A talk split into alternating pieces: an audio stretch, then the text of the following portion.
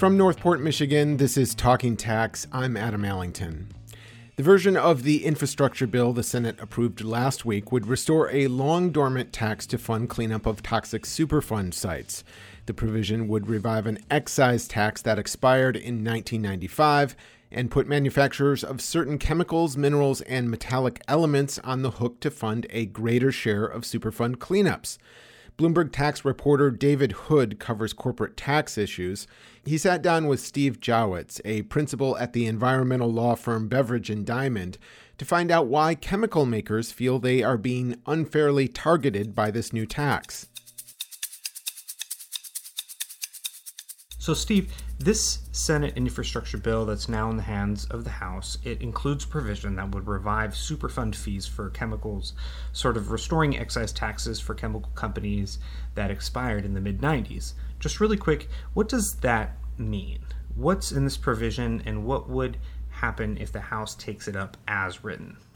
Well, right now, the Superfund program, the federal program for the cleanup of hazardous substances sites, the vast majority of the funding for Superfund cleanups, particularly at abandoned sites, comes from uh, general revenues. So the idea here is they're picking up one of the previously existing taxes, the taxes on a particular list of chemical substances, chemical products, and they're increasing the excise tax amount, the amount per pound effectively, uh, that applies to both uh, those chemicals produced in the United States, and it also applies to certain imports of chemicals. Uh, the imported chemicals, the number of chemicals that the tax will apply to would be expanded by this bill as well, because uh, the amount of the product to be made up by these chemical substances under the original tax, it was 50% at the earlier time. Uh, but in this new tax, the amount for the tax to apply drops to only 20%. So, with a lower threshold, many more imported chemical products would be subject to the tax. So, the tax is designed to you know, raise money for the Superfund program um, it's really just a revenue raising device. Now, when you say abandoned sites, can you go into a little bit more detail about what that means? And what does it mean for companies producing these chemicals and for importers? Under that scheme, parties who are either own a site now or operate a site now where hazardous substances have been released, or historically owned or operated such a site, or sent uh, hazardous substances to a site for disposal or treatment, or entities that transported substances to that site if they selected the site. All of those are potentially liable under the Superfund program. In addition, the Superfund liability scheme was retroactive and it's called what's called strict liability which means negligence is irrelevant. Nobody has to be at fault. There doesn't have to be any violations of law. Simply, if a company sent that kind of substance to a site where that substance is found today and there was a release at that site, the company is liable. And the other thing that's quite striking about the Superfund scheme as it's been interpreted is that liability is joint and several which means even one entity at a site where dozens or hundreds of, of entities may have sent waste, one entity can be held liable for all of the costs and all of the cleanup. So it's it's quite an extreme liability scheme, but as a result of that scheme, actually most of the cleanups being done in the US are being done by the entities that sent material to that site or were in some way involved with that site. So the Superfund money is being used both to pay the overhead costs of the Superfund program that aren't recovered from individual potentially responsible parties, and they're paying the costs of cleanup at abandoned sites. And by abandoned sites, that means EPA has not been able to find uh, a party who has that liability connection that I mentioned before who's still around or who is financially viable. Uh, there are sites like uh, abandoned mining sites, for example, in the West, which is a potentially large problem, but there are no companies around today who are uh, available, if you will, to help pay for cleanup of those sites. This tax has sort of resurrected the polluters pay debate, where, like you said, companies intentionally or by accident uh, pollute land and waterways. How is this tax, from your perspective, the wrong way or the right way to go about raising revenue to clean up these sites, abandoned or otherwise? Well, generally, both Democrat and Republican administrations have in the past embraced uh, the concept of polluter pays, but it means different things to different people. And most literally, polluter pays can be applied to this liability scheme I was talking about, where the entities that sent substances to a site from which a release has occurred, those are the entities who are held responsible for cleaning up that site. So there's a direct connection between the cleanup and the entities that sent substances to that site. Now, that cleanup, that, that connection can be somewhat indirect because uh, the releases can be today, but the substances may have been sent to the site decades ago. And some of my clients are involved at sites where release where they were involved with the site literally 100 years ago, and EPA is coming them today seeking uh, participation in a cleanup or costs for a cleanup.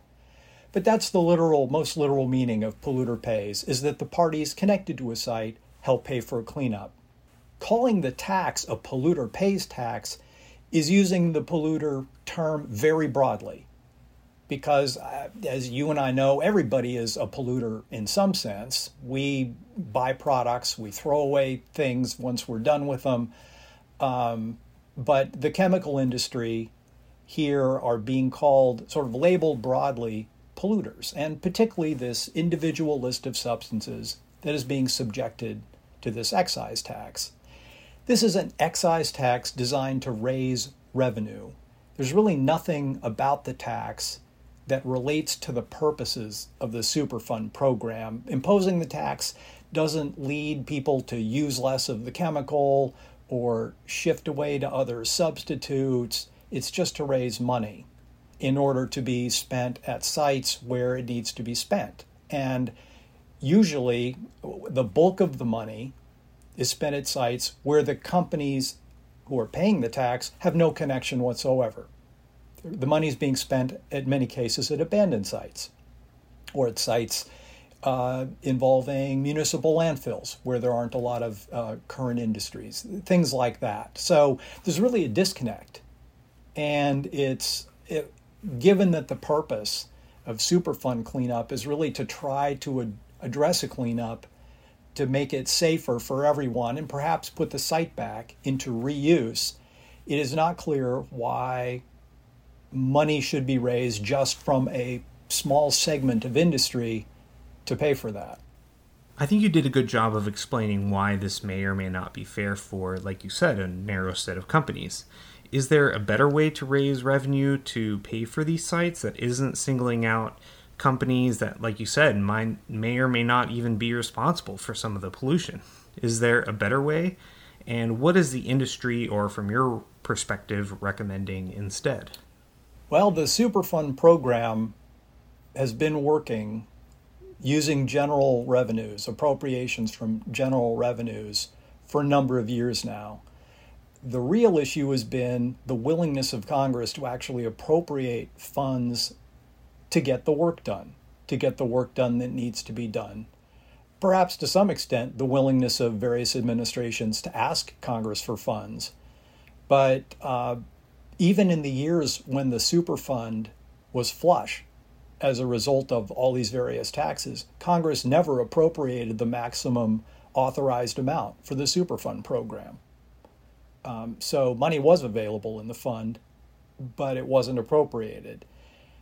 So to meet the objective of getting these sites cleaned up, it's really up to Congress to appropriate the funds. And um, it is the, the source of the funds really shouldn't be relevant to that question. To the extent public purposes are trying to be achieved by Superfund cleanups, there's an argument to be made that general revenues, which are paid for by everyone, uh, are a fair way of doing that. Now, you can make general arguments about the tax system that this country has, um, about who pays how much, and very. I mean, there's the the tax structure. There's excise taxes all over the place for a whole bunch of different reasons, and so you rapidly get into a debate over what kind of taxes make sense to raise revenue.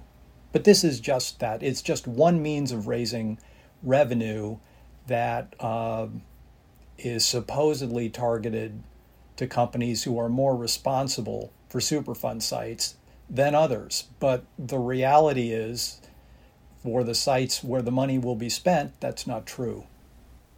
Thank you. I want to go back to something that you said about how this tax is going to affect companies that haven't been at a site for 100 years. But as you know, some of these chemicals last in the ground or in the water for a lot longer than 100 years. Um, I guess why aren't they liable now? And why aren't they liable for as long as the chemicals are present if the companies are still around that did the polluting to begin with? Well, they are. Um, one thing that uh, a lot of folks say about the Superfund program is that uh, Superfund liability is forever. The question is if you've got a site where those chemicals are present, why are they present? And who is responsible for the particular situation at that site? And is an entity that today is producing, say, that's even that same kind of chemical, how are they connected to that site that may have been created dozens of years ago, uh, decades ago, uh, 100 years ago? How are they connected to that site just because they are today making a chemical that is found at some sites in groundwater, for example? So it, it's not clear to me what makes that better or fairer than any other way of raising revenue for the, the social objective. That's an interesting point. Um, so I hear that a lot from a lot of companies that say that an increase in tax is going to just uh, put more burden onto the consumer and that the companies are going to have to pass those increased tax costs on to the consumer. Can you be more specific about what this tax will do uh, for for companies and how that will affect consumers?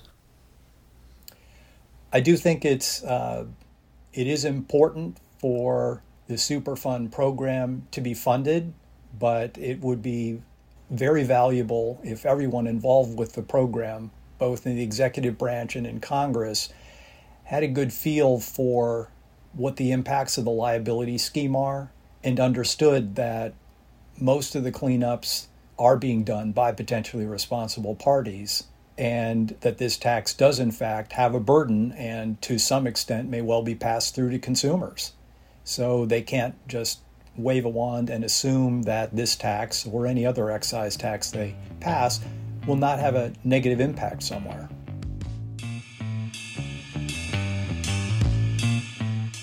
That was Beveridge and Diamond's Steve Jawetz, a Washington, D.C. based attorney whose practice focuses on remediation and natural resource damages. Of course, no industry wants to pay more in taxes, and in the second half of this episode, David Hood spoke with Danielle Melgar, an advocate with the United States Public Interest Research Group's Zero Out Toxics program.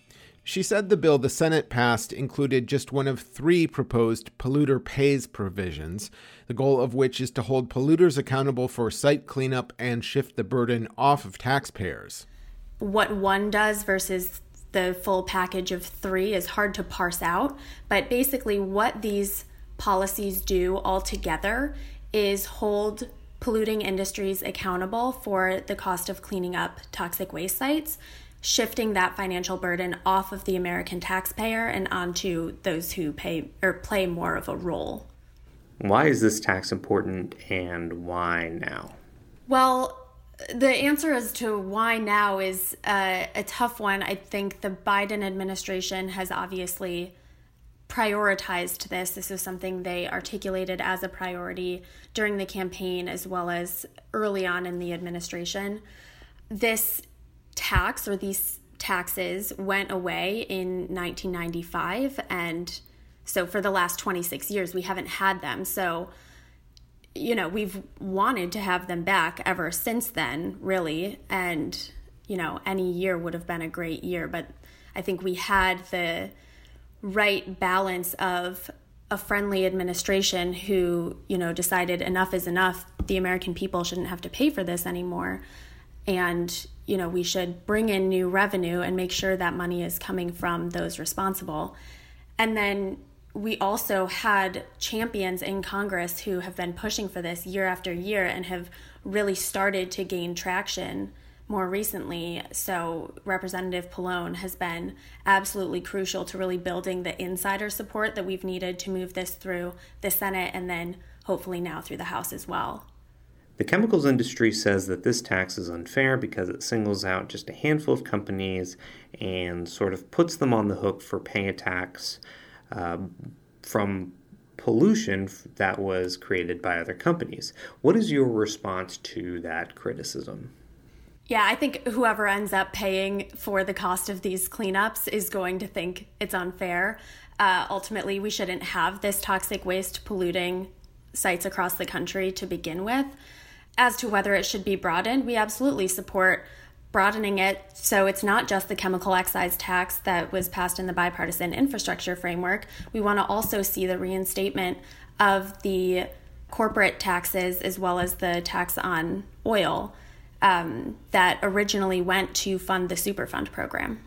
It's been a while, you know, like you said, these taxes ex- expired in the mid 90s. What has been the barrier to revive them in the past, and how did we get here today?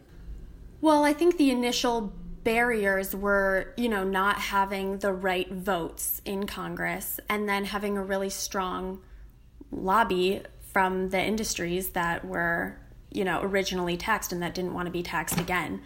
So those are the original barriers. And if you're going up against that year over year, eventually people are going to start to think, you know, we've got to shift our priorities. We've seen a lot of shift towards uh, prioritizing climate change and climate policy, and that makes a lot of sense. We do need to prioritize that. Uh, and this has just kind of, you know, just one barrier is that it was being deprioritized uh, because it felt like we're not making headway on this. We've got, you know, representatives and senators who are introducing legislation every year, and it's just not gaining traction. So, really, I think those have been the barriers, and just having those champions who haven't given up and have continued to push, uh, and then in combination, advocates picking up the cause again, I think those two factors have really gotten us to where we are now. How does this tax fit into the Biden administration's larger environmental goals? I can't speak to all of their environmental goals. I focus on this much more narrowly. I think the Biden administration understands that what the American people are looking for is shifting. We want to see more good climate policy, and we want to see things like toxic chemicals that are polluting our air, water, and soil getting cleaned up. We have seen that with the prioritization of uh, replacing lead service lines, for example. That's just another thing where, you know, at this day and age, we shouldn't have so many toxic chemicals getting into the water we drink and the food we eat. We should expect better and figure out what the policies are that can get us to that point where people can expect that they're going to have clean drinking water and clean air to breathe. Uh, going back to some of the criticism from the chemicals industry, they say that if these taxes are implemented, they will ultimately be borne by consumers, and the companies will pass them on uh, via higher prices for consumer products, etc. What is your response to that criticism? And is there any way to blunt the effects or offset the effects of any increased cost to consumers? Yeah, I mean, that argument is nothing new. I think that comes up anytime you propose any sort of tax on any companies. And my response to that is just how is that any different from the full cost that we're paying right now with our tax dollars? You know, we're not going to see a greater increase than that on, you know, the cost of our products. So that argument just seems like a little bit confused to me. And I think beyond just the monetary costs, there are all these health costs that we're already paying. And we know that this type of policy results in faster and more thorough cleanup of toxic waste sites. So, you know, any policy that we can pass that's going to alleviate a lot of that health burden is an ultimate win for consumers. Thank you. I appreciate that. You know, looking to the future, um, like you said, and fully understanding that the, p- the push for this and the effort isn't over. I mean, the House still has to go through uh, its process, and there's still a lot of hurdles here. But that said, um, what's next for your organization? What are you looking for after uh, you know this goal is complete, assuming that it is completed? Yeah. So, I mean, the the most immediate thing is just in addition to moving the chemical excise tax forward, getting the other two polluter pays taxes reinstated so that we can, you know, fully fund the Superfund program again. So that's the first thing. And then for expanding the Superfund program, you know, there are so many more toxic waste sites in the country than what's captured on this list there are sites that are waiting approval. I suspect there are also sites that, you know, it's not politically favorable for people to propose adding them. You don't want to just grow the list of unfunded toxic waste sites. Uh, so, whatever we can do to expedite that process or help grassroots groups get their sites listed as Superfund sites so that they start to become eligible for cleanup, that would be hugely important. Earlier this year, we saw the PFAS Action Act move in the House, and that would essentially make two PFAS chemicals, uh, and PFAS are per and polyfluoroalkyl substances. Uh, they are common in a lot of consumer products. They get into our drinking water, and you know, it's just thousands of different chemicals in this class that are linked to a wide range of health problems from liver and kidney problems to cancer and reproductive problems. So, the PFAS Action Act would designate two of those chemicals as hazardous substances. So, let's say you've got a toxic waste site where there's PFAS contamination. Suddenly, that site would be eligible to be included on the Superfund list, whereas previously it might not have been. So, that would be a, the next big thing is moving that forward. And then, lastly, we know one piece of this problem that really elevates the urgency is just the increase of severe weather related to climate change. So, things like increasingly frequent and severe hurricanes that can put Superfund sites at risk of being impacted. And, you know, when a hurricane rips through a site, you might have you know the contamination spread to other areas which makes cleanup a lot harder my last question is what is the top issue you're closely watching for after these taxes go into effect like what are you looking for in implementation well i think one thing that is really important to emphasize and, and something that we're trying to gain clarity on is where these taxes are going, you know, what is the money actually going to? And we want to make sure that the money brought in by the polluter pays taxes actually goes directly toward cleanup at these sites. Uh, we don't want, you know, a policy that seems on its face to be about that, uh, and then actually the money is going elsewhere. You know, ultimately, I think it's better than nothing to hold polluters accountable to the cost of cleanup, but really, the ultimate reason we're pushing for this is, you know, to alleviate that cost for American taxpayers and to clean up toxic waste sites so that people don't have to live alongside these chemicals anymore. That was Danielle Melgar, an advocate with the U.S. Public Interest Research Group's Zero Out Toxics program, speaking with Bloomberg tax reporter David Hood. You can find up to the minute news on the latest tax and accounting developments at our website, news.bloombergtax.com. That website, once again, is news.bloombergtax.com. And if you have any other thoughts about what you just heard or anything else, Get in touch with us on Twitter. We use the handle at tax. Today's Talking Tax was produced by myself, Adam Allington, and David Hood. Patrick Ambrosio is our editor. Our executive producer is Josh Block. From Northport, Michigan, I'm Adam Allington. Thanks again for listening. You don't need to be a judge to be interested in our nation's laws and legal institutions just like you don't need to have a law degree to be curious about the inner workings of courts, law firms, and law schools. That's where we come in. My name's Adam Allington, and I'm the host of Uncommon Law, a podcast from the Bloomberg Industry Group. Uncommon Law is where public policy, storytelling, and the law are combined. We explore big topics ranging from tech policy to free speech to race and gender diversity, so please give us a listen. You can subscribe and download today. Just search for Uncommon Law wherever you get your podcasts. Thanks so much.